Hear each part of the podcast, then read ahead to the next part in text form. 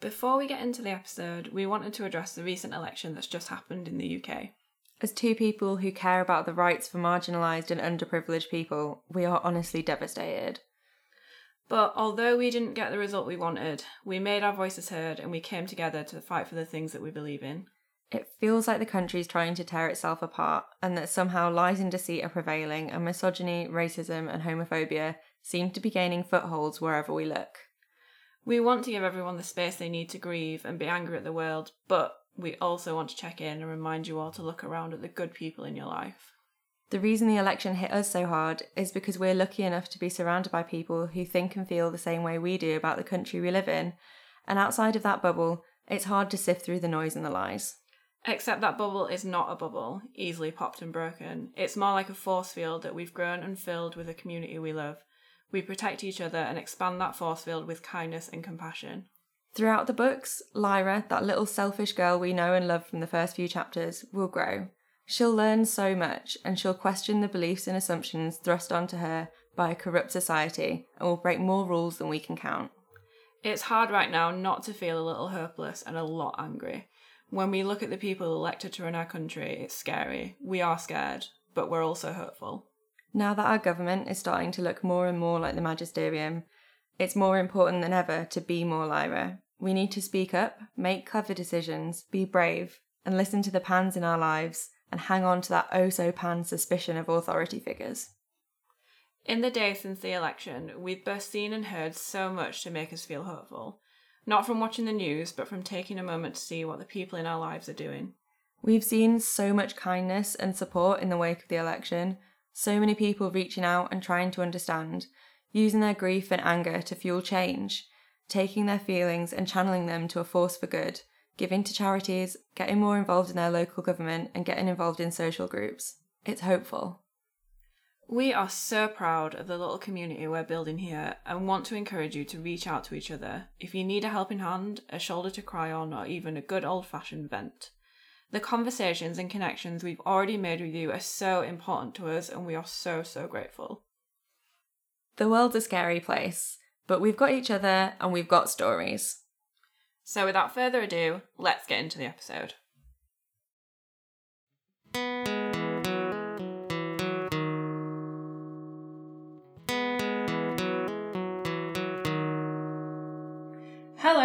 Welcome to Her Dark Materials. I'm Faye. Hi. And I'm Rachel. Hello. This is a podcast where we're reading through and discussing Philip Pullman's His Dark Materials novels a chapter at a time, spoiler free. In this episode, we're talking about Chapter 5 The Cocktail Party.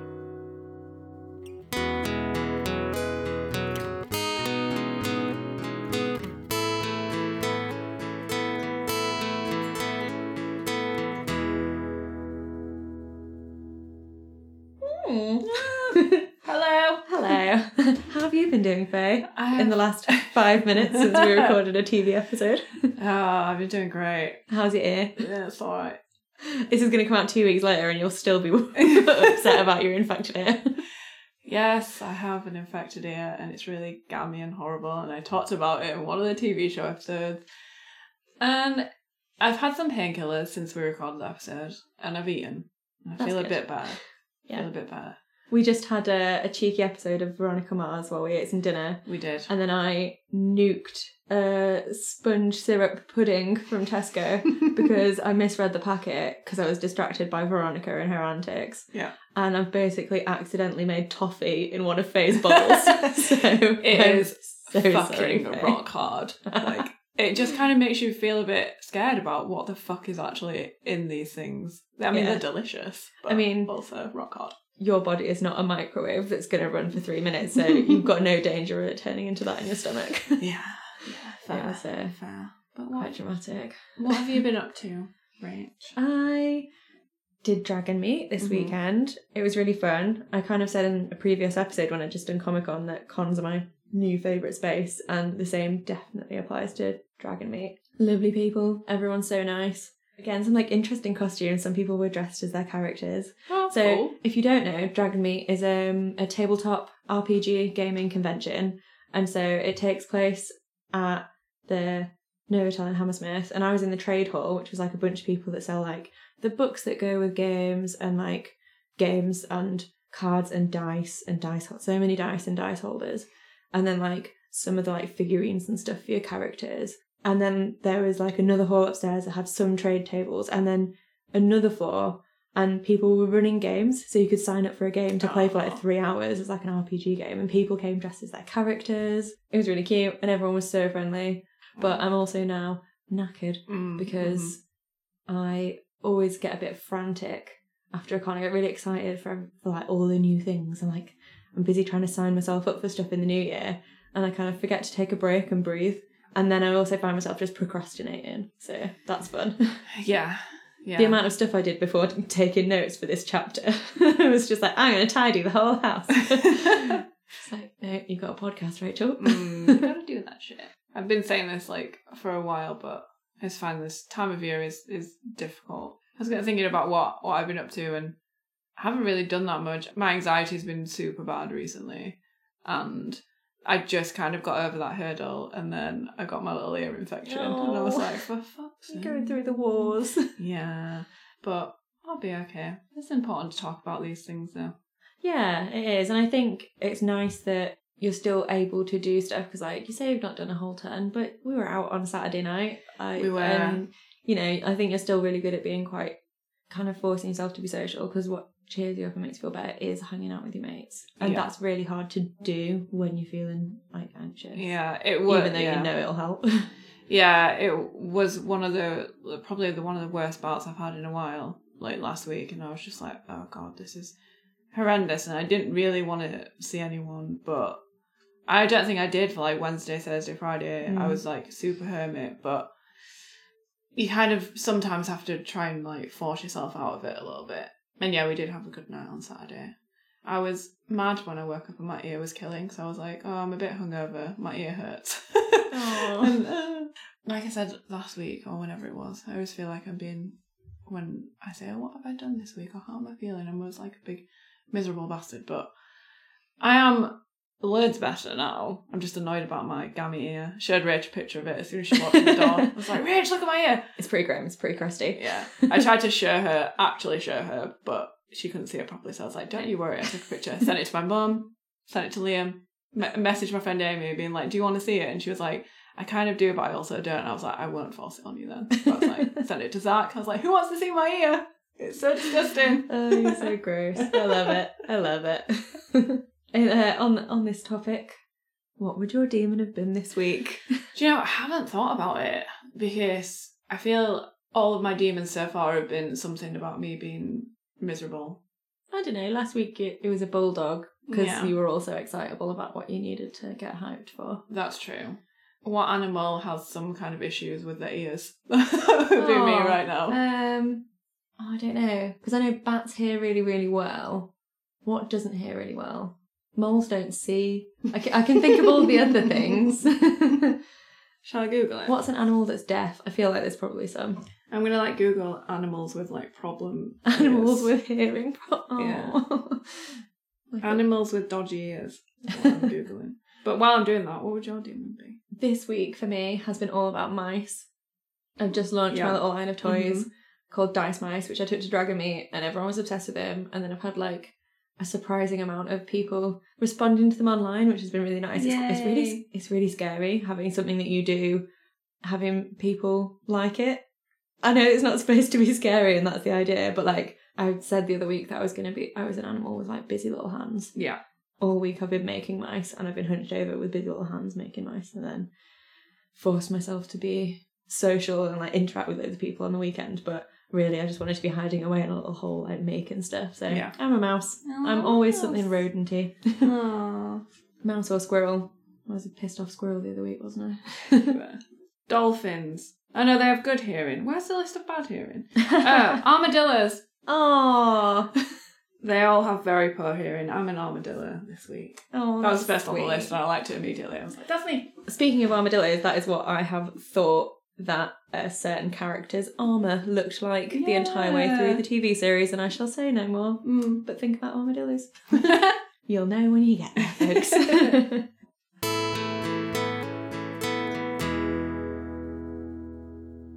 we've had a couple of people ask if we are going to set up a Patreon because you're all very lovely and you want to give us your hard earned money. Why would you do that? and to be honest, it's not really something that we'd thought about yet because we're still a little baby podcast. We've not been around. We've only been around since October.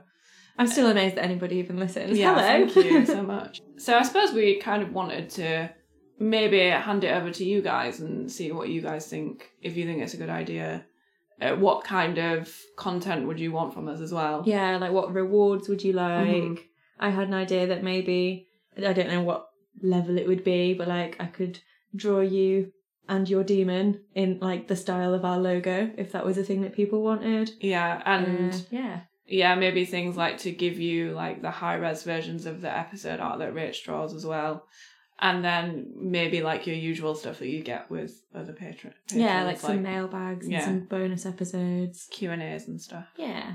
But yeah, let us know what you think and if you think it's worth it, and then we shall provide.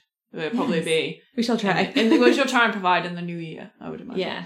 That's another thing to mention, actually. So, this book episode is our last book episode before Christmas. We're going to run the TV episodes right the way up to the last one. So you've still got a relevant episode basically right around Christmas because the last Mhm. episode comes out on the 22nd. But we thought we'd give ourselves a little breather, a little break actually over the holiday period.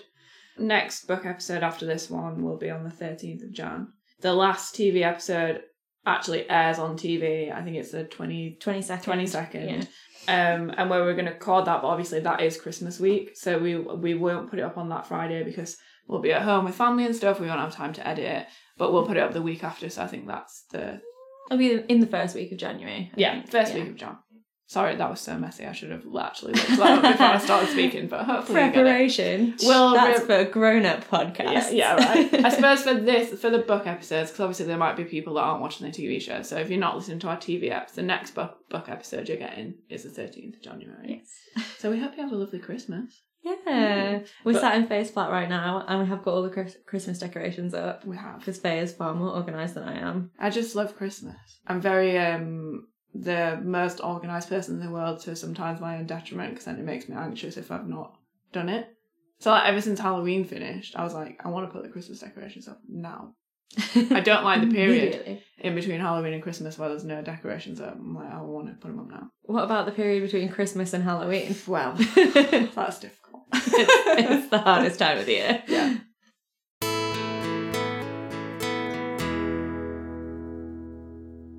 Last chapter, Lyra met Mrs. Coulter and moved out of Jordan College to live with her. The master gave Lyra the alethiometer and told her to keep it secret, even from Mrs. Coulter. In this chapter, Lyra spends a few months living her best life in London with Mrs. Coulter and not thinking about her BFF Roger, who is still missing. Hashtag where's Roger? Where is Roger? But things aren't as they seem, as we learn for sure that Mrs. Z is evil and her demon is indeed a little monkey prick. Absolutely. Lyra finds out Mrs. Coulter is head of the Oblation Board, aka the Gobblers, and runs away.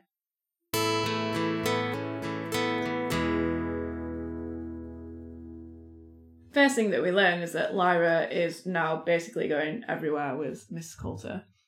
And I think it compares her to being her demon. Yeah, straight off the bat, I made a note about that because I was like, ooh. In the days that follow, Lyra went everywhere with Mrs. Coulter, almost as if she were a demon herself. Mm-hmm. And this is the first of many uh, little snippets throughout this chapter where Lyra is being referred to as being like a demon or like Or her pet. pet, Yeah. or like a doll. I don't like it. No, I don't like it, and I think Lyra grows to dislike it as well. I think at first when Pan mentions it, she's like, "Oh, fuck off," and then she's like, "Oh shit," actually. Yeah, Mrs. Coulter, she's always meeting people, geographers, politicians, etc. She's a she's a woman about the Yeah. town. She spends loads of time shopping. Like, whilst Mrs. Coulter's like, oh, I'm going to buy you all these pretty dresses and stuff, the stuff that makes Lyra excited is shopping for knives and maps Yeah, and like geography stuff, like map breeding stuff, which I I like a lot. it says that Lyra learns how to eat asparagus, and I was like, "Is there a way to eat asparagus?" Have I been eating asparagus wrong this whole time? Did I not know? learn how to eat it. Um, Is it Okay. rude to eat it from one end before the other? I, I assume you don't attempt to fit it in sideways. like, well, yeah, maybe not. I, I don't know. I quite liked the comparison. Lyra's been going to a lot of dinners with Mrs. Coulter hmm and like afternoon teas where she meets ladies as well dressed as Mrs. Coulter, if not so beautiful and accomplished, that are like different to any other women that Lyra's met before. They're described as being graceful and delicate and they're talking about a lot of stuff that Lyra doesn't ever really talk about, like just gossip basically Mm. about like politics and gossip and stuff. I put a note against that as well, and it's good that she's meeting new women because we were talking Oh, last God. chapter about how much she hated female scholars because of her like internalized misogyny. Yeah. Um, but I did think it, it kind of rubbed me up the wrong way a little bit when like the I know it doesn't say the word, but like the that they're gossiping. That's fine. People gossip, but I do I do wonder like all the men we've met so far are having important conversations about important things, and then this is the first group of women that we've heard about, and they're gossiping. I was just thinking, is Philip Pullman being a little bit patriarchal there? yeah. Mm, I, I don't know. It didn't sit quite well with me. It sounds more like it's just like high society talk. Everything Lyra's heard people talking about before was has been about like concepts and theories and philosophy and all sorts of stuff. And these people are they're talking about people, artists, politicians, and lovers. So the lovers bit is probably gossipy. Mhm. But having conversations about artists and politicians is I think fine and relatively highbrow. I don't know. Yeah, I just want to, mm, it just kind of rubbed me up. a I know what you mean. A little bit, a little bit, a little bit. Doesn't he say something about it being dangerous? Yeah, women so unlike the female scholars or Egyptian boat mothers or college servants as almost to be a new sex altogether, one with dangerous powers and qualities such as elegance, charm, and grace. Interesting. Very. Why is it dangerous? I think potentially it's pointing out the way that in order to gain power in society, women have to weaponize their sexuality. Mm. and it's a lot of the way in which Mrs. Coulter probably is able to gain her status is that she's able to like take advantage of those aspects of herself, Mm. and that's probably part of what Lyra's recognizing is different ways in which women are using their power. And do you think that again, like tapping back into what she's probably learned from the male scholars as well, they might see that aspect of women being dangerous. Oh yeah, you can definitely see a scholar being like, "Oh, watch out for that one. She's dangerous." And what it actually means is she's self-possessed Yeah, and yeah. she a bad bitch. confidently, Yeah. yeah. She knows what she's doing. Yeah, so it seems like Mrs. Coulter, she knows, like we said, she knows all of the important people. Um, and she's also teaching Lyra uh, geography and maths. And we learn that Lyra's knowledge is very scatty. I think I put a sticker next to this because I think in the first chapter we, or the second chapter, we were discussing like how the scholars had taught her. And I think I said, do you think that they actually sat down and taught her? Or do you Mm. think that they, like, she just picked up stuff from them? And actually, it's a bit of both. She it says Lyra's knowledge had great gaps in it, like a map of the world, largely largely eaten by mice, which I really liked that. I re- I wrote that down too. Yeah. Um, for Jordan, they had taught her in a piecemeal and disconnected way. A junior scholar would be detailed to catch her and instruct her in such and such, and the lessons would continue for a sullen week or so until she forgot to turn up to the scholar's relief. Yeah, I like Uh, that. she doesn't show up and they're like, oh, thank God. yeah. And then it just goes on to say like all the scholars they'd forget what they were supposed to teach her, but then so then start to teach her about what they were researching. So it does seem like yeah, it was very very scatty and kind of what we'd both said in that first chapter is happening. I think so. Actually, Yeah. there are times when they're sitting down to teach her, but then there are also times where she's picking up stuff or they're just basically telling her whatever they want rather than sticking to a set schedule. Yeah, I like the description of the way her being she's being taught as piecemeal as well, because I feel like that was a way that the college was described in one of the first few chapters. Yeah, yeah, yeah. as well, and like it's more of that thing of like the scrappiness of Jordan being reflected in Lyra, also in the way she's being taught. It's Yeah. all a bit chaotic, chaotic but grand. So she's Yeah. learning about these high concepts in like a really poorly structured way. yeah, she knows a lot about experimental theology, but nothing about simple things like the solar system. And she thinks that Mrs. Coulter's joking. when Oh my God, it's that the planets go around the sun. In my, I guess, like all children, she assumes that everything revolves around her, and therefore everything revol- revolves around the world. Yeah. Um, which I guess is what we thought for quite a few centuries before we worked out what was going on with the solar system. Yeah. But like, I find it funny that Mrs. Coulter's like, "This is a thing," and she's laughing in her face, like, "You're lying. Uranus is a joke. You've got to be kidding me." yeah it is um it's a really good way of like displaying her her gap in knowledge because that's such a simple thing that everyone should know at that age but then it makes me wonder like what else doesn't she know about the world like if she doesn't know that um about it, uh, the solar system and the planets and the moving around the sun what else doesn't she know because it's such a fundamental part of being a human being and living on earth is- Early education. Yeah, yeah. I find the next bit of conversation really interesting. Uh, is Lyra trying to kind of show Mrs. Coulter that she does know some stuff? Because I imagine she felt pretty silly Yeah. when she laughed at the solar system and then found out that it was real. And I can kind of imagine it as her trying to like scramble back a bit of respect from Mrs. Coulter Mhm, mhm. and in a way that's like showing off. But um, they start to talk about particles and how electrons and things are charged.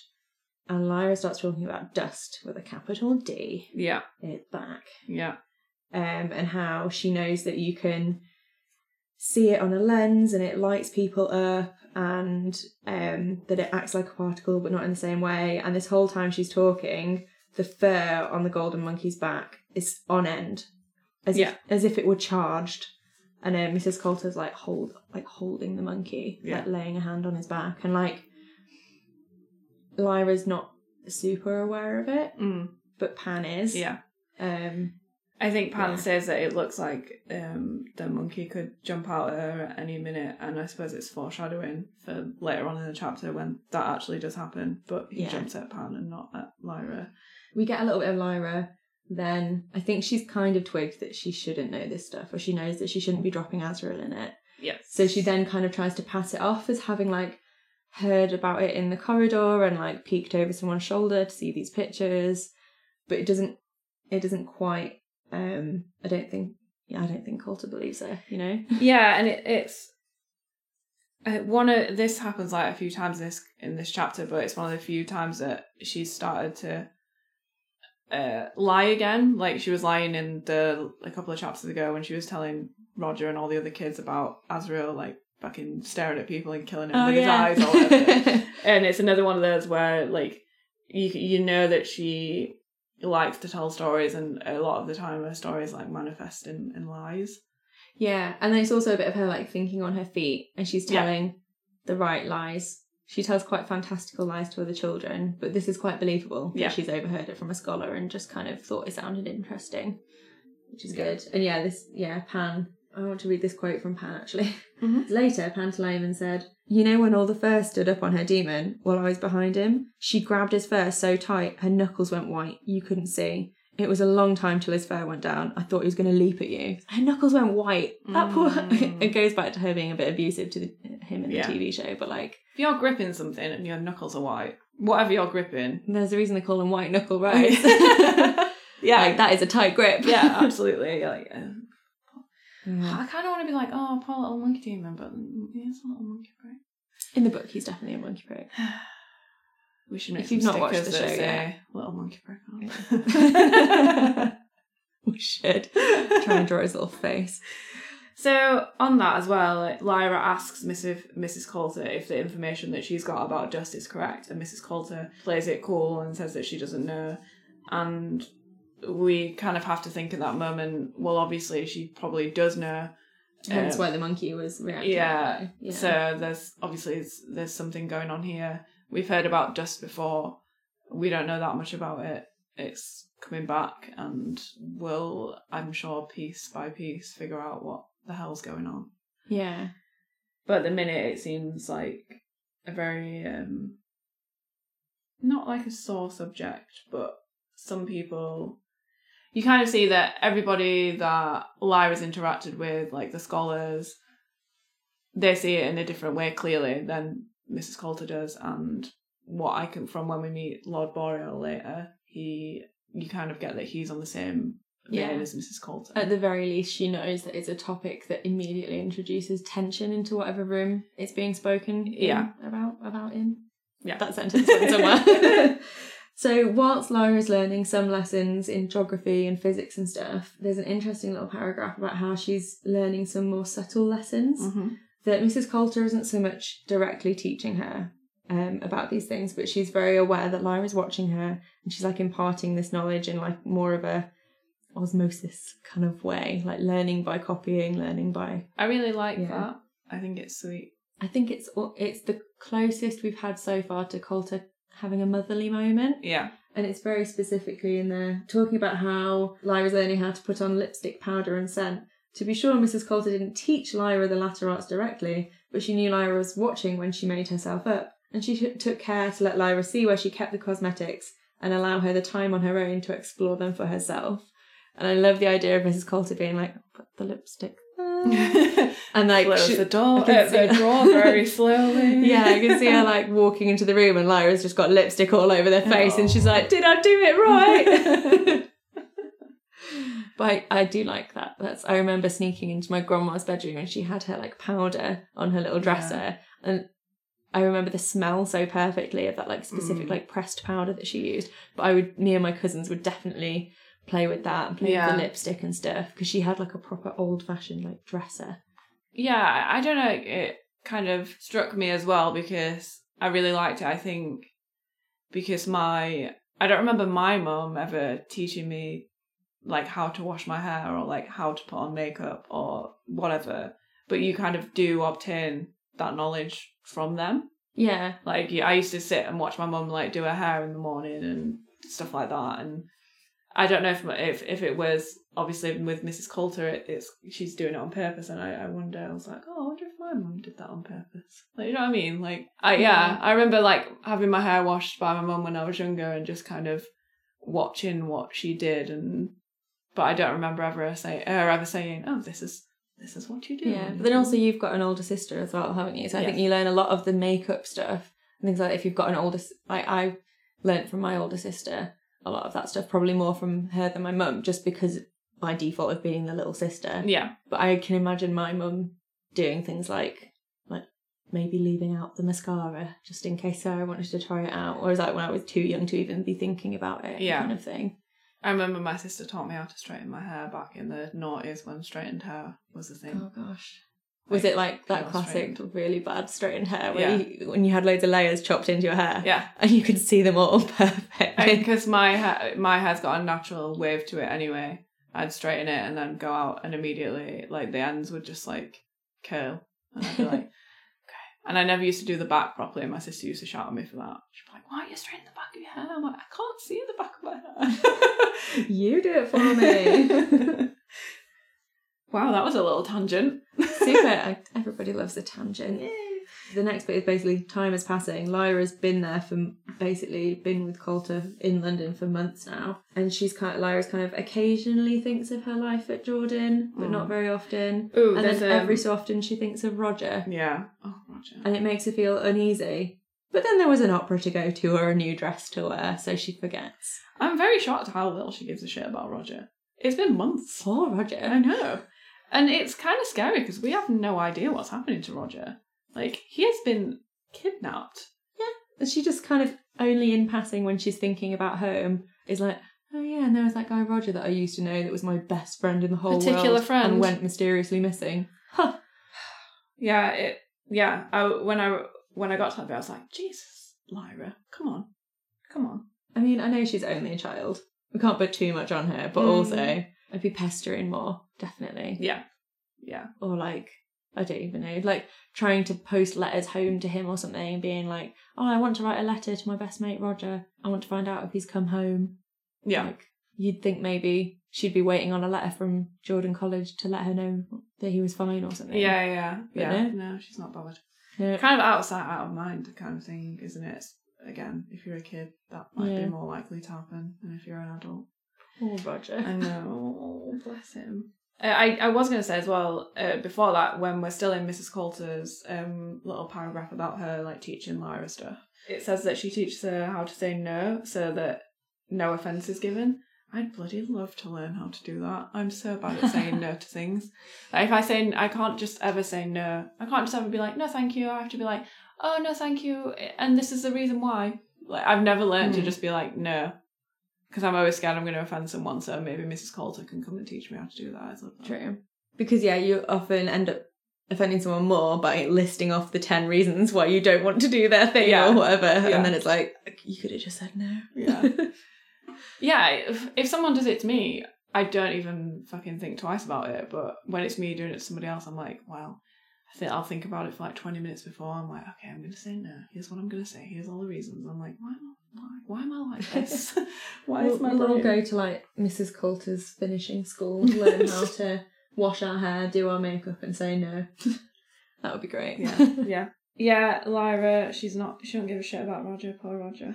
Mrs. Coulter announces after they've been there a month and a bit that she's going to throw a cocktail party. Mhm. And Lyra gets the impression that she's celebrating something, but she doesn't know what it is. Yeah. And she, by the fact that she's not asked and she doesn't know, do we get the impression that it's about something secret? Well, what do you think it's about? Because when I got to this bit and then finished the chapter and then went back and, and read it again, I don't know what there is to celebrate, really. Apart from all the stuff that they're doing, like with the oblation board, but it doesn't seem like there's been any kind of um I wonder if she's had like there. a grant approved or something. yeah, something boring. Yeah. well, yeah, but like, you know, it's a grant to do something nefarious. So it's not mega boring, but like, she's to need some funds, right? I don't know. yeah. Or it could just be like a society party that you have to throw every few months. And Lyra gets the impression it's to celebrate something, but she doesn't know what because she Mm. doesn't understand how grown up parties work. Yeah, Because, like, maybe she's only ever seen a birthday party before. Yeah, she won't have seen really anything like this. Yeah. Uh, Mrs. Coulter, she mentions a bunch of names to put on the invite list, and one is Lord Boreal Mm-hmm. and the Archbishop, who is apparently a bit of a dick. Yeah, just going to invite him anyway. A Uh, hateful old snob, apparently. Oh.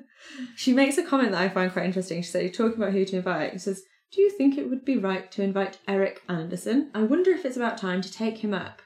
He's apparently a fashionable dancer, and Lyra doesn't know what take him up meant. I don't necessarily. Are they fucking? That's what I want to know. is she saying, is it about time to take him up as a lover, or like take him up into society and bring him into the in crowd? I feel like it's the former. I think they're fucking. Okay. Oh, they want to. Yeah. She's like, do I bring him to bed? Why is she asking Lyra about that That is true. in a? But then Lyra doesn't know what it means, so I don't know. But I wonder, I kind of viewed this as if she was like kind of talking to herself, reading the invite names to Lyra, Lyra's writing them down, and she's just like, oh, should I invite him? Uh, Like, do you know, like you would sometimes like talk to yourself in that way? Yeah. I saw it more like that. Um, but also, I just like to think that people are fucking, so I'm just gonna go, just go with that. Yeah. Uh, then um, Lyra and Pan they go to bed. Pan's getting frustrated. He, I think this might, yeah, this is a bit where he asks when they're going to run away, and then I was like, my suspicions were correct in the last chapter when I said when I thought that Pan was being a bit, um, what's the word? Wary. Yeah, Yeah. Yeah, he's definitely like, she's never taken us an oath. What are we doing here? Why do you still like her? yeah, Like, I wonder if he might be a little bit jealous yeah, maybe. well. Because, like, Lyra serves. She's acting like Mrs. Coulter's demon. She's following her around everywhere. Mhm. And Pan's a bit like, hey, I'm supposed to be your best mate. You're literally part of my soul. Like, why are you spending more time with her than with me? Yeah. kind of thing. I don't know if that's maybe part of it, and maybe why Lyra initially kind of dismisses it because she's like, Ugh, you're just jealous. Mm, Especially because the monkey's a little prick, so Pan's not got a friend to play with. true. It made me think as well. Like, again, I I bring up the connection between like people and their demons a lot because I still think that I don't fully grasp everything about it. So I was thinking Lyra at the minute anyway likes Mrs. Coulter, but Pan doesn't. So it's interesting that you and your demon can have differing opinions on things. Mm-hmm. And it makes me wonder is it just that on the surface level that they they have different opinions and that they're two different beings? Or is it that deep down somewhere Lyra also thinks that, but Pan's just bringing it to the surface? I quite like to think of it as a way of like, she's clearly deep down, yeah, got this conflict. Mm-hmm. And by having a demon, it's literally a way of like you know, if you're not sure about something, you kind of talk it through in your head. Yeah. But she doesn't have to do it in her head. Pan's Yeah. right there to kind of voice those opinions. Yeah, if it's that, you're right. Like deep down, she knows it, but also the part of her that knows it is in Pan. Um, I found it really interesting. There's a little bit where Lyra's kind of going. Pan, she's dismissed Pan as being silly. Pan's accused her of being too sweet and too pretty, and saying that Mrs. Coulter's making a pet out of her. hmm hmm And then Lyra's kind of laying around and wondering basically about what it would be like when they do go north. The one thing that kept her polite and attentive to Mrs. Coulter was that amazing, tantalising hope of going north. Perhaps they would meet Lord Asriel. Perhaps he and Mrs. Coulter would fall in love and they would get married and adopt Lyra and go to rescue Roger from the gobblers. Oh, cute. Mmm. Cute, but also my eyebrows have raised so high off the top of my head. They've receded into my hairline and slipped down my back. Yes. Yeah, it's Yeah. um an interesting comment from Larry. It's so childish as well. Oh yeah, absolutely. Perhaps my favourite woman will meet my favourite man and then they'll get married and then they'll be my mummy and my daddy. And it's like, all you right. sound so not happy about that. at I don't know, it's just a very childish thing. Yeah, it is. It's also because I know that it's Lyra being incredibly naive and Pan's Pan's sussed it and she's mm-hmm. ignoring him and she's like, oh, but what if she marries my uncle? And It's Yeah. like, no. Do you think at this point as well that, like, so you mentioned she's staying like polite with Mrs. Coulter because she wants to go to the north. Do you think that Mrs. Coulter is deliberately using her and keeps dangling that over her? Not so that she stays, because I don't think that um she ever thought that Lyra would run away, but so she keeps her happy. To keep her placated. yeah. Yeah. I think so. I think Mrs. Coulter's a good enough manipulator Mm. that she knows that that is the button to press with Lyra. Yeah. Maybe she's not planning on using those sleeping bags and knives that they went shopping for Yeah. um earlier in the chapter. But she's like, if we go shopping for them, then that'll keep Lyra like excited slash well behaved. Yeah, absolutely. Yeah. And then Lyra goes to the hairdressers. And Yeah. correct me if I'm wrong, but I think this is the first time we've had a little bit of a physical description of Lyra. It says that she's got dark blonde hair and it's Hmm. stiff. And I don't know if we've had any description of her yet at all. No. We've had descriptions of the fact that her knees are dirty and her clothes are secondhand and yeah. But not her actual like features, No. like physical attributes. Do we know that she's quite skinny? I feel like it's been mentioned that she's skinny because, like, maybe. I don't know. But in terms of like hair colour, eye colour, Yeah. that kind of thing. Which is interesting because we obviously know Hairgate with Mrs. Coulter. Yeah. She's got fair slash dark hair, depending on what book you're reading. It's also interesting for a book to have the protagonist be female and for them to have not described her in the first page. Yeah. Because usually, like, if you, yeah, if your main character's a woman, or just generally any main character actually, they tend to be like, so and so was a tall, thin, blah, blah, blah, blah, blah, blah, blah, blah. And they thought this, this, and this, and that's like how a book goes. Yeah, sorry, Are you thinking about Harry Potter and how it literally describes him on the first fucking page? Drink. I was, I was, yeah. It's like, yeah, Harry was a skinny boy with messy hair who that would never stay straight, and Yeah. yeah, I think it says he has a, like a shock of black hair or something, which I. Mhm. she describes it really quickly. Um, actually, J.K. Rowling is very keen on that. She always does that. If you ever meet a character in Harry Potter, you will immediately get a description of them. And Philip Pullman's not like that. no, yeah, I don't even know what Asriel looks like really. No. Other than he tends, Pullman seems to so far have described people more by what they do and how they act Yeah. than by what they look like. Mm-hmm. Which I don't know if that's just a sign that these books are for a slightly older audience than Harry Potter. Mm. because I think it is quite a, a younger um, level of reader that kind of needs and wants that description in the first Yeah. thing so that they can have the movie playing out in their head. I don't mind either way of doing it. I quite like this way of doing it, as in Philip Pullman's way of not describing their physical attributes, because then it allows your, you to paint the picture yourself. Yeah. And I like that. So if you were a little girl, you might imagine that you were Lyra. Or as an adult, me reading it, you can kind of paint it yourself and you might change your mind halfway through and that's fine. You're not reminded that, oh, actually, he's got black hair. You might be thinking that he's got red hair. Do you know what I mean? It's yeah. it's nice to do to do that, I think, to have that Also, I don't choice. think I've ever had a book cover with an illustration of Lyra on it where you can see much of what she looks like. Do you know it's interesting you said that because is it it might be the front of the box set that I've got that's got a picture of Lara on it. Oh. Or it might be when I was looking for the books to buy, there was a version that did have a drawing of her on it, and I didn't pick that one. It just wasn't as pretty as the one that I ended up Mhm. buying. So yeah, I do. I don't mind it. It's just interesting. We got a bit of a description of Miss Coulter, um, but nothing else really about the actual people, Yeah. apart from being old, young, whatever. Yeah, I think also he's got this excellent writing device of everybody having demons, so you get a really interesting description of the person just by what animal is Yeah. their lifelong companion. Yeah, So like if someone's described as having like a rat, you might then kind of have that automatic thing where you then picture the character that person as having maybe some slightly like rat like features. Yeah. Or like if someone's demon is a serpent, you kind of start to get that impression of them being a bit like slime not slimy. I know snakes aren't slimy, they're actually lovely and very warm. I don't know, maybe it- it's an interesting like narrative device to have that Mm. as a helpful addition to whatever descriptors you have chosen to use. yeah. And also, maybe Philip Pullman was just like, "Look, I've just described this demon. Can't be asked to describe the person as well." True. the books would be like twice as long Yeah. because he does introduce a lot of characters. Yeah, exactly. Yeah. So Back to the book. Yeah. uh, Lyra keeps the alethiometer in a little shoulder bag, so it's safe, which is so cute. Mhm. She's got a little shoulder bag. And Mrs. Coulter tells her to take it off.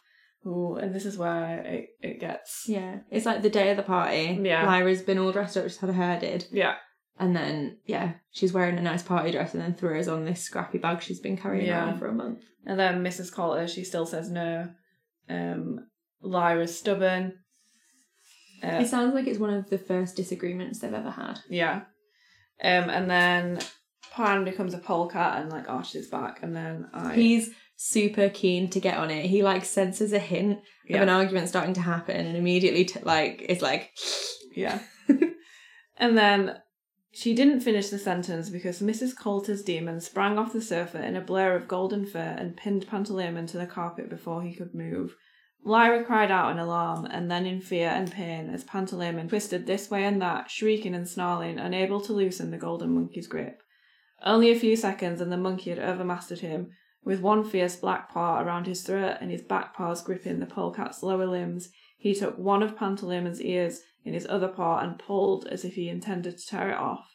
Not angrily either, but with a cold, curious force that was horrifying to see and even worse to feel. Oh my fucking god, that little monkey prick. little monkey prick. Oh my god. Yeah, I obviously hate it because I hate to see Pan in pain. Mhm. I love little Pan, but like that description is so perfectly like on the mark for like Mrs. Coulter Yeah. and like why you can't trust her and Mhm. like this viciousness that is like literally in her soul. Yeah. Like The Yeah. fact that I think the scariest thing about that is the last bit where it says how cold he is when he's Mhm. pulling Pan's ear.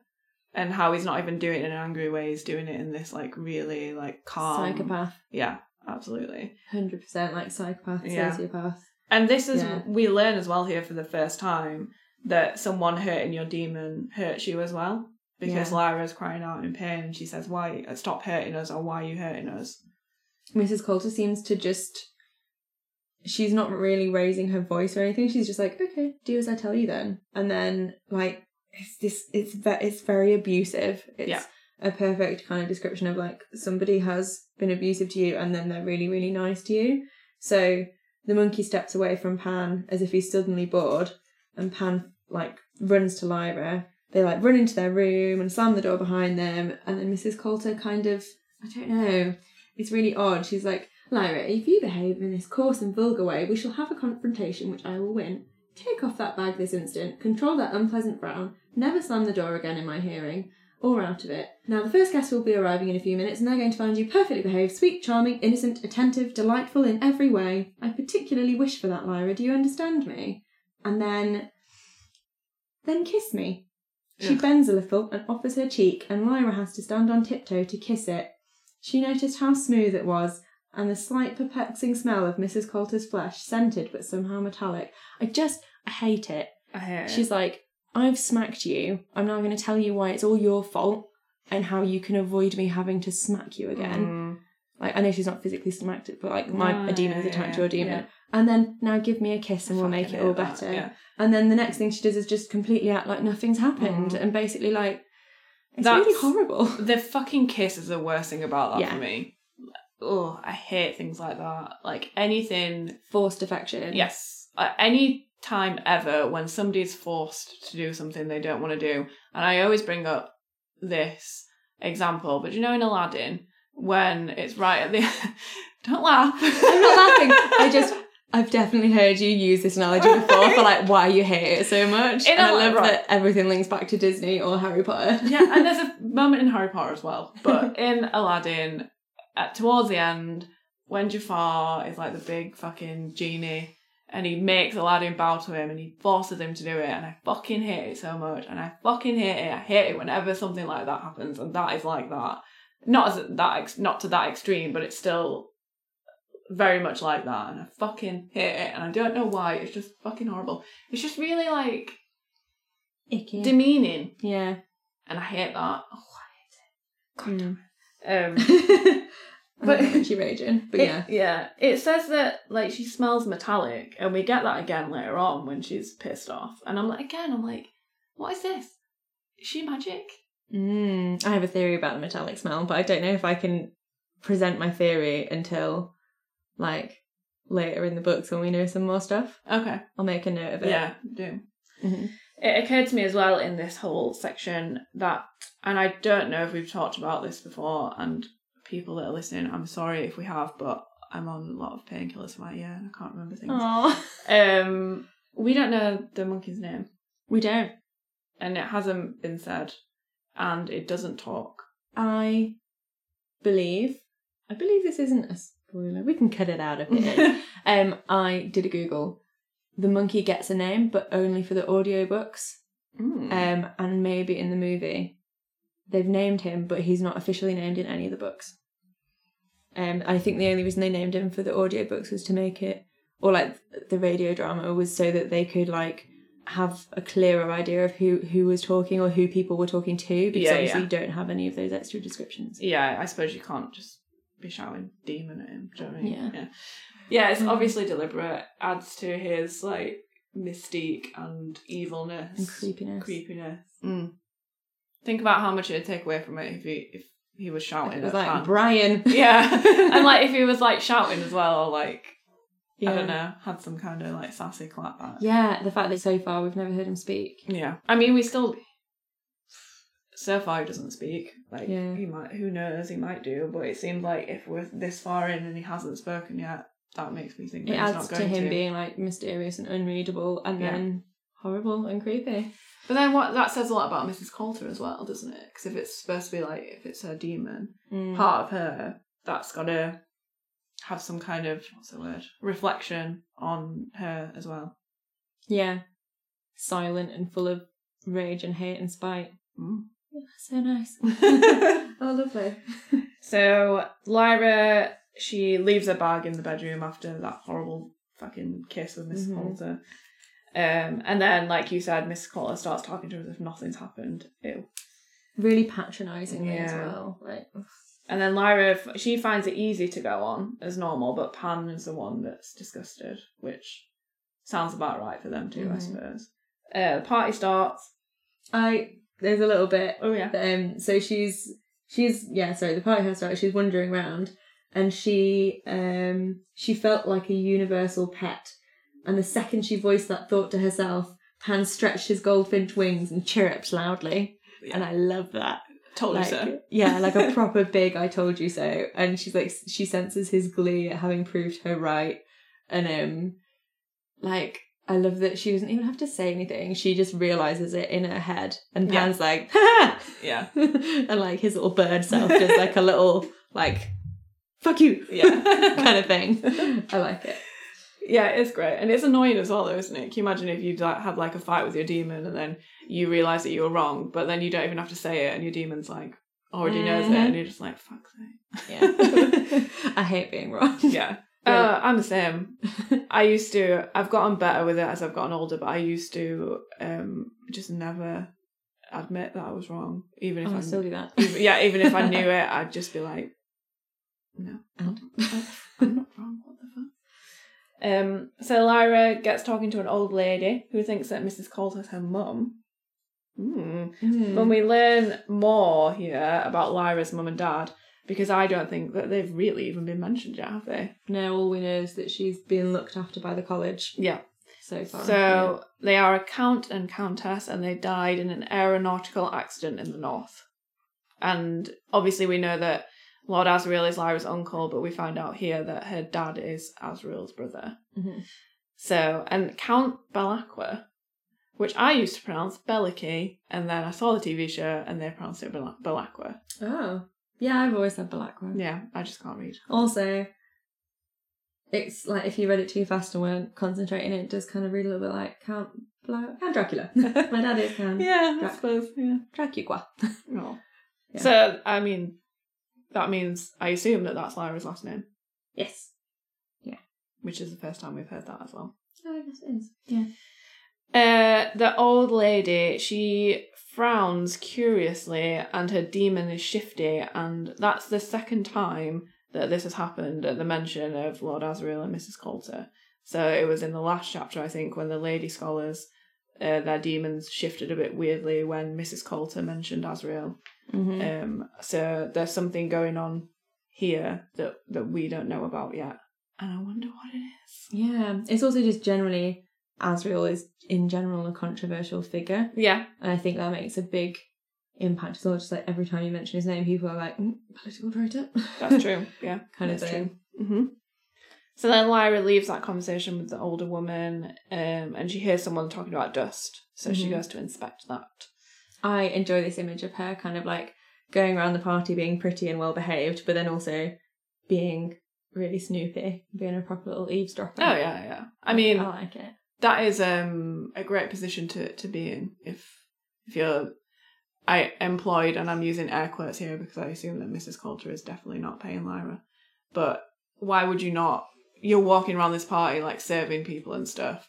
Hell yeah, get your fucking spy on. I love. I, I'm so nosy. I love to listen to people's conversations. Mm-hmm.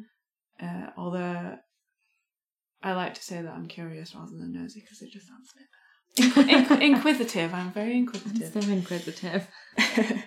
so yeah, she kind of starts eavesdropping on them. It's a group of men and a woman, and Lyra recognizes it as, as flirting. Yeah, which again is part of that kind of like she's reached the age where she can recognise what flirting is. Yeah, but she must have only seen that very recently because I doubt she's going to have seen any It's flirting with yeah. the scholars. I mean, unless they're She's probably witnessed Coulter flirting with countless people. yeah. That made me think actually because I was just thinking she's probably not seen any flirting with the scholars because they all hate the female scholars. But I was like, do you think there are any gay scholars in that college? Yes, the master and the librarian. Oh well, yeah. Obviously. Oh my god, sorry. My head canon, thank Yeah, you. Oh my God, I can't- how could I forget? Yeah. uh, yeah, maybe. But then also, if there are the way the like magisterium seems to be, the like way that this world Mm. seems to be, I, I can't imagine people would be openly gay. It Yeah. seems like quite a closeted society kind of vibe so yeah. far. They wouldn't be open enough. Open I enough. that- wrong. Yeah. I know, I, I no, I get that vibe as well. They wouldn't be open enough to for Lyra to decipher that they were flirting. Anyway, Mm. I think. Oh my god, okay. My notes here. right next to my notes, I've just got from here on out, bombs are dropped all over the shop. they truly are. Get ready. So many bombs. so many bombs to drop, and for Lyra to just run around kind of picking them all up. yeah, yeah, yeah. The men are scholars. Lyra thinks that the woman is student, but she is actually a journalist. Mhm. And basically, I wrote that the men are mansplaining dust to this woman. And because she's a journalist, she's Yeah. like, hmm tell me more. Yeah, yeah. And she's Uh, clearly trained to get the information that she needs out of them. And part of her training is probably to be like, oh, oh, please tell me more. I'm so interested. And I know so very little. yeah, yeah. And if a big man could just tell me how these particles work with, with this Good strong tactic. brain. Yeah, Yeah. and then I think I put a sticker in my little book because they describe dust, and I just think it's important that we should all know every description of dust. Mm-hmm. He says it was discovered by a Muscovite, and he says, "Stop me if you know this already." Lol. He assumes um, she doesn't know this already. Yeah, and a man called Rusakov, and they're usually called Rusakov particles after him. Elementary particles that don't interact in any way with others. They're very hard to detect, but the extraordinary thing is that they seem to be attracted to human beings. And she says, Really? And then he says, and even more extraordinary, some human beings more than others. Adults attract them, but not children. At least not much, and not until adolescence. In fact, that's the very reason. And then his voice dropped. That's the very reason that the oblation board was set up, as our good hostess here could tell you. And then we go into what the fuck is the oblation board? We've heard it before. We heard the Mhm. librarian and the master talking about it in the first or second chapter when we got all that information about everything ever, and we were just All like, the different, yeah, categories of things that live under the magisterium. yeah, It's part of the consistorial court of discipline. hmm That's all I've got. That's all I remember.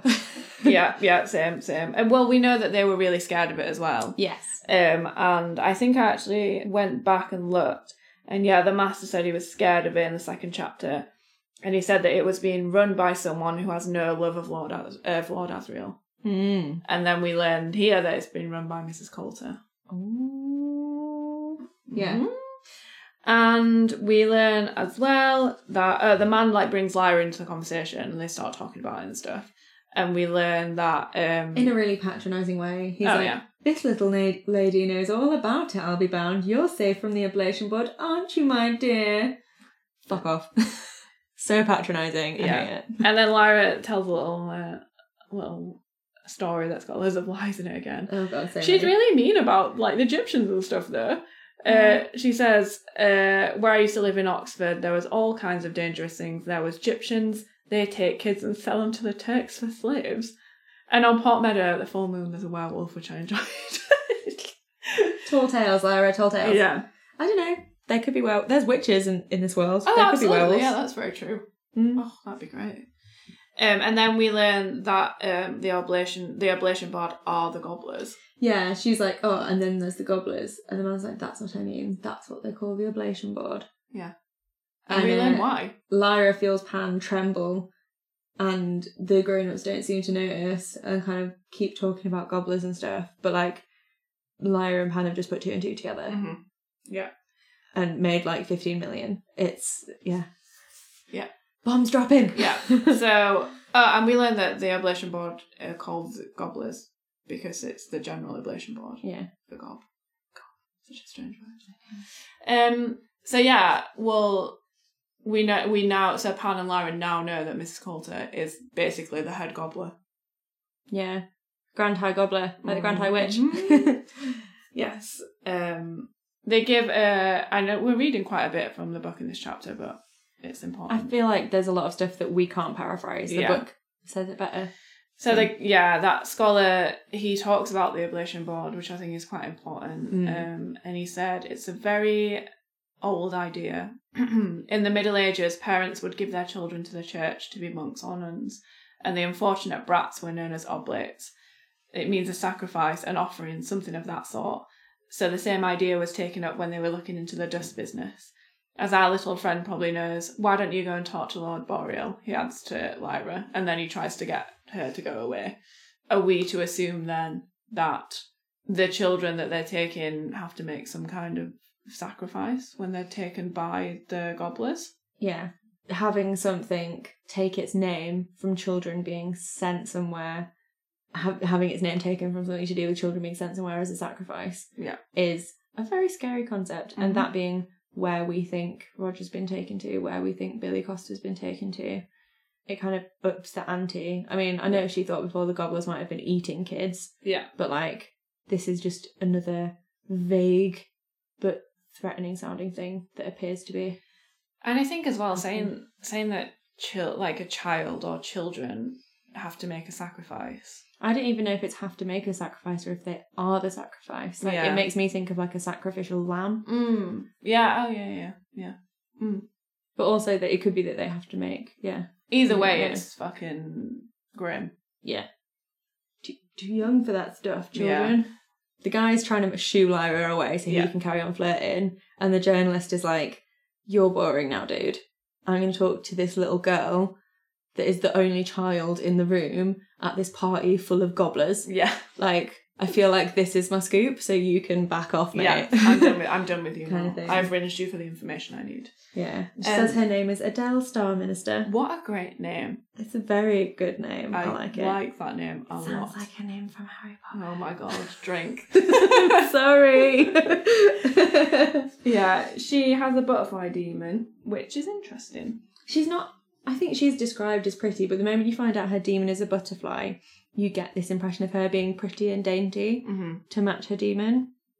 And I don't know if that's just me or if that's kind of what we were talking about earlier with like the demon helping to describe the person. yeah, maybe. Yeah, yeah, that's fair. So a demon looks around for a safe space for them to talk, uh, and then they sit down, which I thought must be quite handy having a demon like that that wouldn't be so obvious looking for somewhere for you to sit. It could just kind Oh, of. you mean like how Rita Skeeter turns into a beetle? like we mentioned in another episode, Harry Potter drink. oh my god! Yes, I do. yes. She uh, so uh, Adele starts to question Lyra about Mrs. Coulter. she again mistakes Lyra for being Coulter's daughter. Yeah. This is the second time it's happened to Lyra Yeah. in less than an hour. I mean, which is fair, really, if you think about it. Mrs. Coulter lives in this flat with this child. If people didn't know her before, you would just probably assume that it's her kid. True. Yeah. True. Yeah. So but Lyra's proper like indignant that she's not, which I feel like she wouldn't have been a couple of hours ago. Well, yeah, I, I put that uh, we can see that Lyra's opinion of her is changing because of how she reacts to being called her kid again. Yeah. Also, I forgot to say, there's a great bit when when the journalist wants to talk to her. Lyra thinks it's only natural that people should wish to talk with her. Why not? I love how self-centered she is. Classic Lyra. That's our girl. yes, yes, it is. So they're chatting Mm-hmm. about Mrs. Coulter, and then Mrs. Coulter shows up, and she is not happy at all.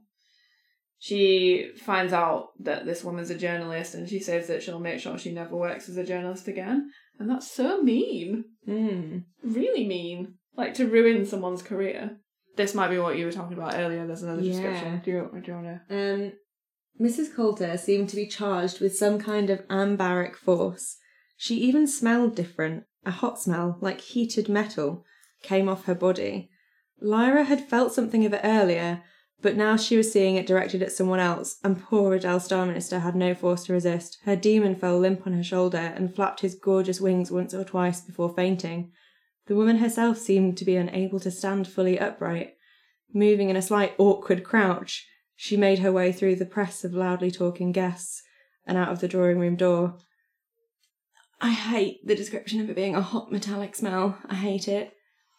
It, it's so strange. It's such a strange description. Yeah. Mrs. Coulter kind of quizzes Lyra on where she's been, uh, on who she was talking to, and uh, as she says that, she notices that Mrs. Coulter's alone and without her demon. Mm, How could that be? yeah. But a moment later, the golden monkey appeared at her side. Also, just to pop pop back to poor Adele, she her demon faints. Mm-hmm. She doesn't. I'm the queen of doing this, by the way. Mm. Something happens with a demon, but it doesn't happen to the human being. But yeah, that is. But then she can't walk. yeah, she. That obviously there Yeah. is. She's not just like fine. I wonder if her demon was a bigger animal if it wouldn't have fainted. Yeah, like do they have the same temperament that like a that type of animal would have? Yeah. Um. mm, Like if it was a moose, would it have been fine? Yeah. Because like Mrs. Coulter probably couldn't stare down a moose in quite the same way she can stare Can down a butterfly. Imagine having a moose. It's so That'd be so good. God, it's massive. I don't know why moose came to my mind, but yeah. Ooh. But yeah, the um link between Lyra suddenly realizing the monkey wasn't with Mrs. Coulter, Yeah. and the hot metallic smell, I feel like they're linked, and I feel like we might end up coming back to that. Okay. But yeah, is this hot metallic smell from Mrs. Coulter's rage, or is it from the fact that she's not with her demon? Hmm. Maybe. But was she with her demon when she had that metallic spell earlier on? Yeah, because it was just when the demon had attacked Pan. We can come back to that. Mm. So yeah, then Pan says that he saw the little monkey prick in their bedroom and that he thinks that he knows about the alethiometer. And then there's a professor as well. I think it was the guy that uh, was talking to the woman that was doing Mhm. the mansplaining. The guy that was trying to Adele. chat her up. and he's removed from the party too. And then Lyra starts to feel anxious and exposed and like wanders around the party. And then Lord Boreal asks to speak to her, who is a new character that we haven't met yet. And he has a serpent demon. Hmm. I, I think I'd like a little snake demon. So, this is the link that I wanted to make when we were talking about the idea of North. And Lord Asriel has the picture of the guy and the child, Mm-hmm. and the um, scholars assume that the child is the man's demon. And Azra says, No, that man's demon is a serpent, and it's around his neck at the time the photo is taken. Mm-hmm. I've never ever thought of it before reading on this read through. Could the man with the serpent demon in the photo be Boreal? Is it rare to have a serpent demon, or does it just happen to be that the guy in the picture's demon was a snake? And if so, why would Pullman have made those demons both snakes? Yeah, that's true. Maybe. But also, I suppose maybe that's one to come back to later on because we still we don't really know what Boreal's got to do with any of this kind of stuff No, yet. I just find it interesting that we've had a serpent demon mentioned in the first chapter, and Yeah. now we've met someone with a serpent like how demon. common yeah i suppose that's an interesting question as well isn't it because like how common are demons like is it um is there a particular like animal that's the most common animal to have as a demon I mean, they said that most pe- most servants' demons are dogs. yeah So I imagine domestic animals are probably quite common mm. um, as demons. But yeah, I don't know. I can't imagine everyone in the world has a snow leopard like Asriel. yeah that is a bit extra Or or a golden monkey. Like, Yeah, I feel like you've got to have a pretty fierce imagination to have a golden monkey for a demon. true uh so yeah boreal is powerful looking and grey haired and as we said he's got a serpent demon he asks her about the master so he obviously knows the master he Hmm. asks about him and, and i think he calls him an old friend maybe Yeah, he's he's. I think he's trying to ingratiate himself with her. But Yeah. I, she, I think she's buying it. Yeah. And then he asks her what Mrs. Colt is teaching her. Um, and she is aware that he's being patronising, which is great. She's so clever. And possibly um, think she thinks that she might be able to get a rise out of him. Yeah, which I like. Yeah I like that she's a bit like fuck you being patronising. Yeah. I'm going to mention a bunch of stuff that I know people get weird about whenever I talk about it or Yeah. whenever I hear it spoken about. Exactly. So she says she's learning about uh, Ruskov, uh, Rusakov particles and the oblation board, and then he asks her to tell her um, to tell him what she knows, and then they have like a bit of a convo. I think I've put a sticker next to it, but I don't think we need to read the whole thing. Mm. We could, we could try and read it like a script if you want. Oh my god! yes. Let's try something new. Yeah. do you want to be Lyra or do you want to be uh, Boreal? Oh, I don't mind. Yes. What would you want to be? We're just going to read the bits that people read. Yes. Um, I will be Boreal because his lines are shorter. uh, good evening, child. Good evening. How is my old friend, the Master of Jordan? Very well, thank you. I expect they were all sorry to say goodbye to you. Yes, they were. And is, is Mrs. Coulter keeping you busy? What is she teaching you? I'm learning about Rusakov particles and about the oblation board. And then I become very focused all at once. Suppose you tell me what you know. They're doing experiments in the north, like Dr. Grumman. Go on.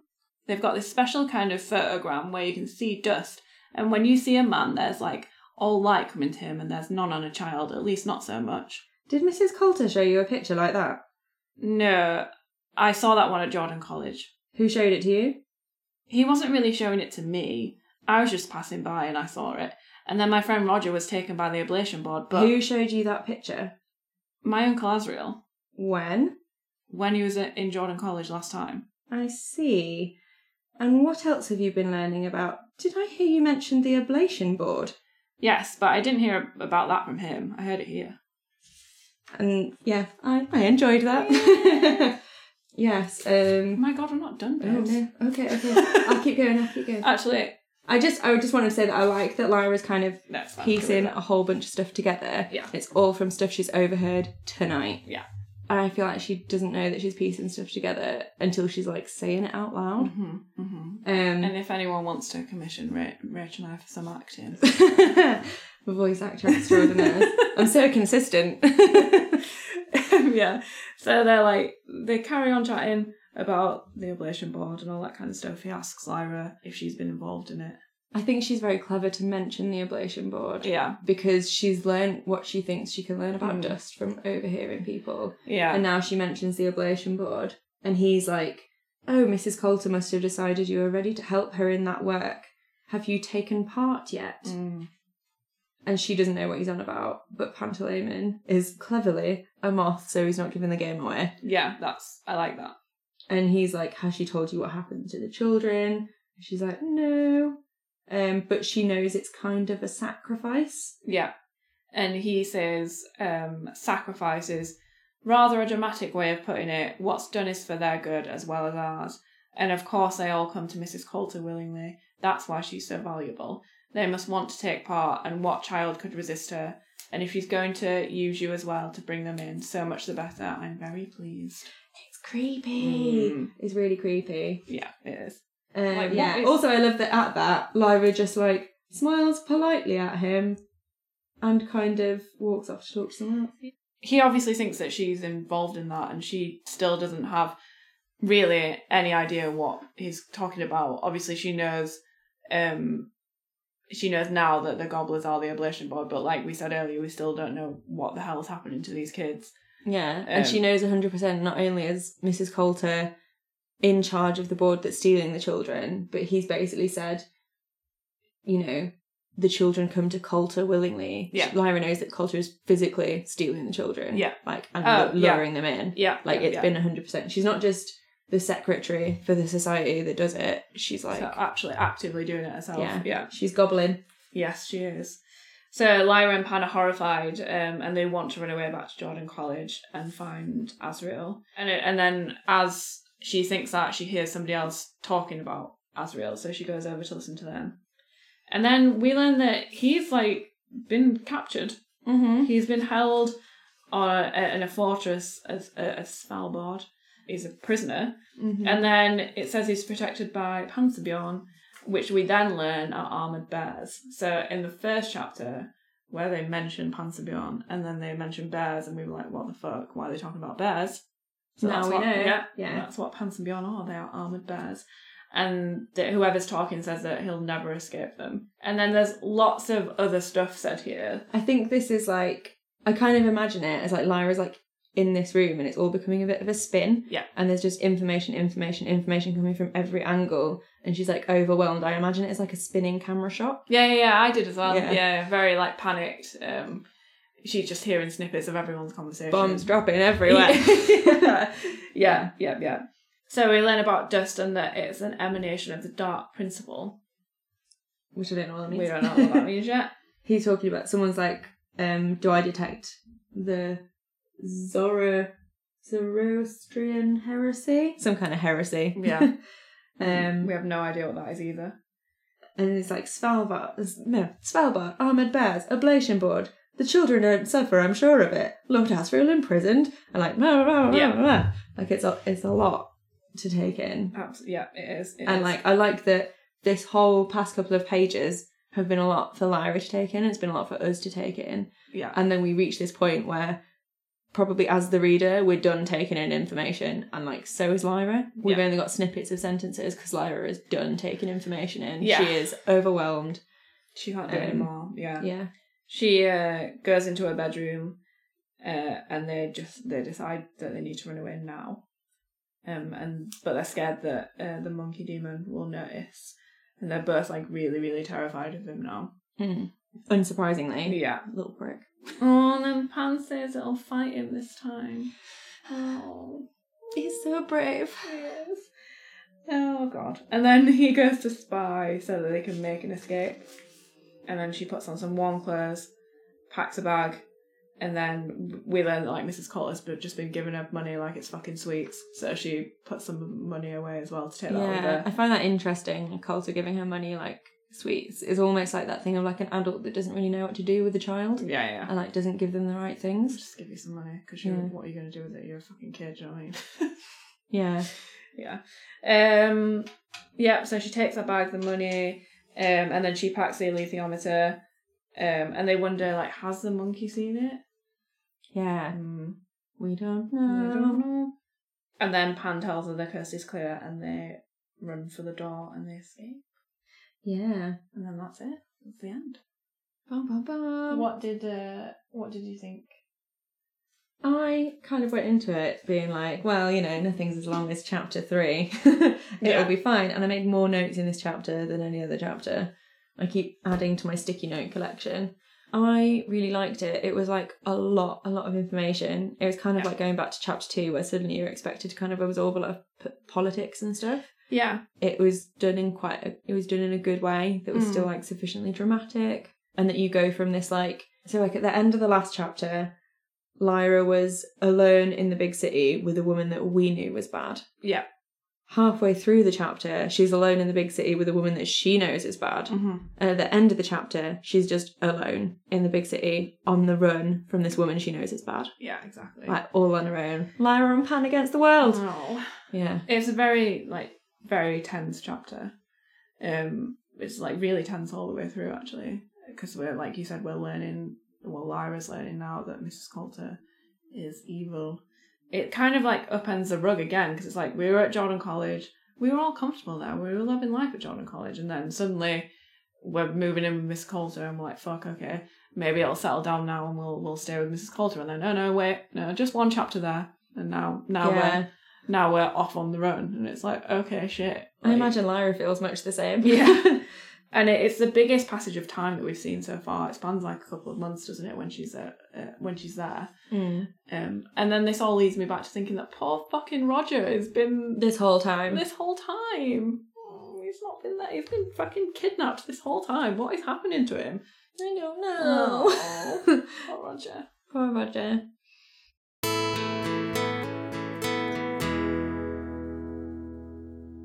have you got an award to give out I have a note that says, My award this week is for, and then I never wrote down an award. I really struggled this week. I feel like we've not met very many nice people. Mm. I might give my award. I don't know. I would give my award to Adele Starminster, but I'm just not. I'm not feeling it today. Hmm. I feel like what I'm gonna do is award for being incredibly useful and convenient despite being a total prick.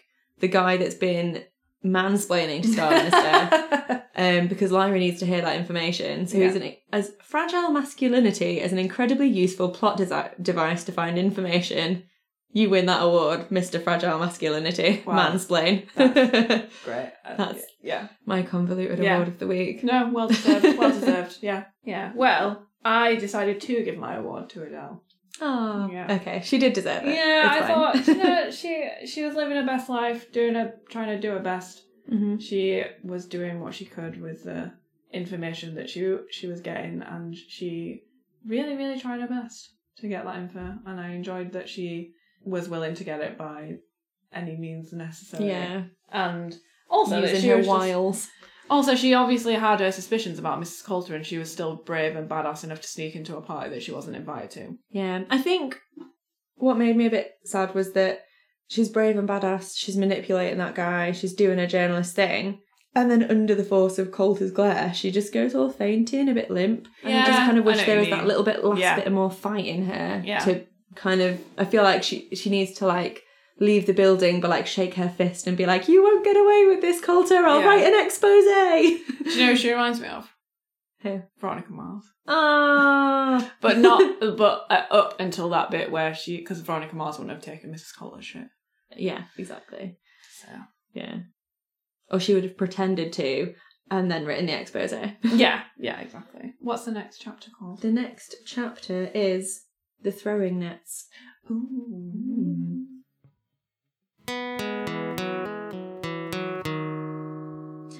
Thanks so much for listening to this episode of Her Dark Materials. You can find us on Twitter, Instagram, and Facebook at HDMPod, and you can email us at herdarkmaterialspod at gmail.com. And if you want to help us out, please do rate and review us on Apple Podcasts. It helps other people to find us. I'm Faye, and when I'm not talking about Lyra and Pan, I'm probably writing. You can find me on Twitter and Instagram at Fayley, which is F A Y E L E triple Y. And if you want to read some of my blog posts, I'm on Medium at faye.ducker. I'm Rachel, and when I'm not here chatting to you lovely folks about Demons and Dust, I'm making designer toys, art, and illustrations. You can find me over on Instagram at Rach Makes, and on Twitter at Rach underscore makes, and over on my online shop, rachmakes.co.uk. A huge thank you to Johnny Knott for his musical stylings and for help with navigating all the scary tech stuff. We'll see you in a bit more than two weeks' time. We'll see you after Christmas.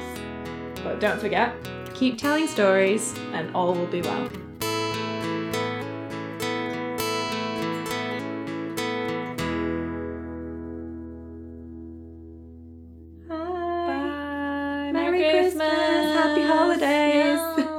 Happy New Year. oh, yes, 2020.